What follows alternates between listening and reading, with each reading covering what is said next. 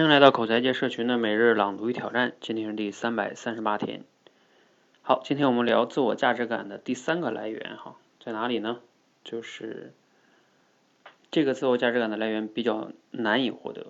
嗯，这个自我价值感的来源让一个人在抛弃外在的肯定、自身的条件、内在的能力和聪明才智之后，依然有稳定的自我价值感。那么这种自我价值感的来自哪里呢？它来自于对自己品性所具备。价值的坚信不疑。我做过一个实验哈，我问自己，除了聪明才智、名校光环、成功经验，甚至外貌、身高以外，我还有什么呢？一开始啊，我根本想不出来答案。直到后来，我突然意识到，我还有善良。于是啊，我建立了一个下面的这样的三段论：一，我坚信，这里的坚信呢，真的是百分之百的相信哈，没有任何的怀疑。善良的人值得活在这个世界上。第二。我知道我自己是一个善良的人。第三，所以我值得活在这个世界上。这是一个演绎推理哈。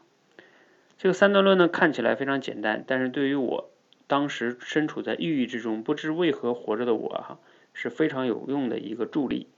如果你能够对自己的品性的价值有所笃定，那么你的蓄水池里就会总会留存着一部分水。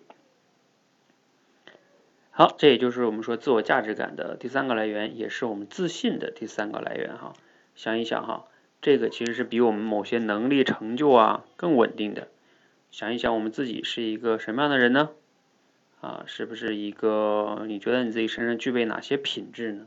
这个品质能不能让你获得一些稳定的自我价值感呢？你可以自己思考一下哈。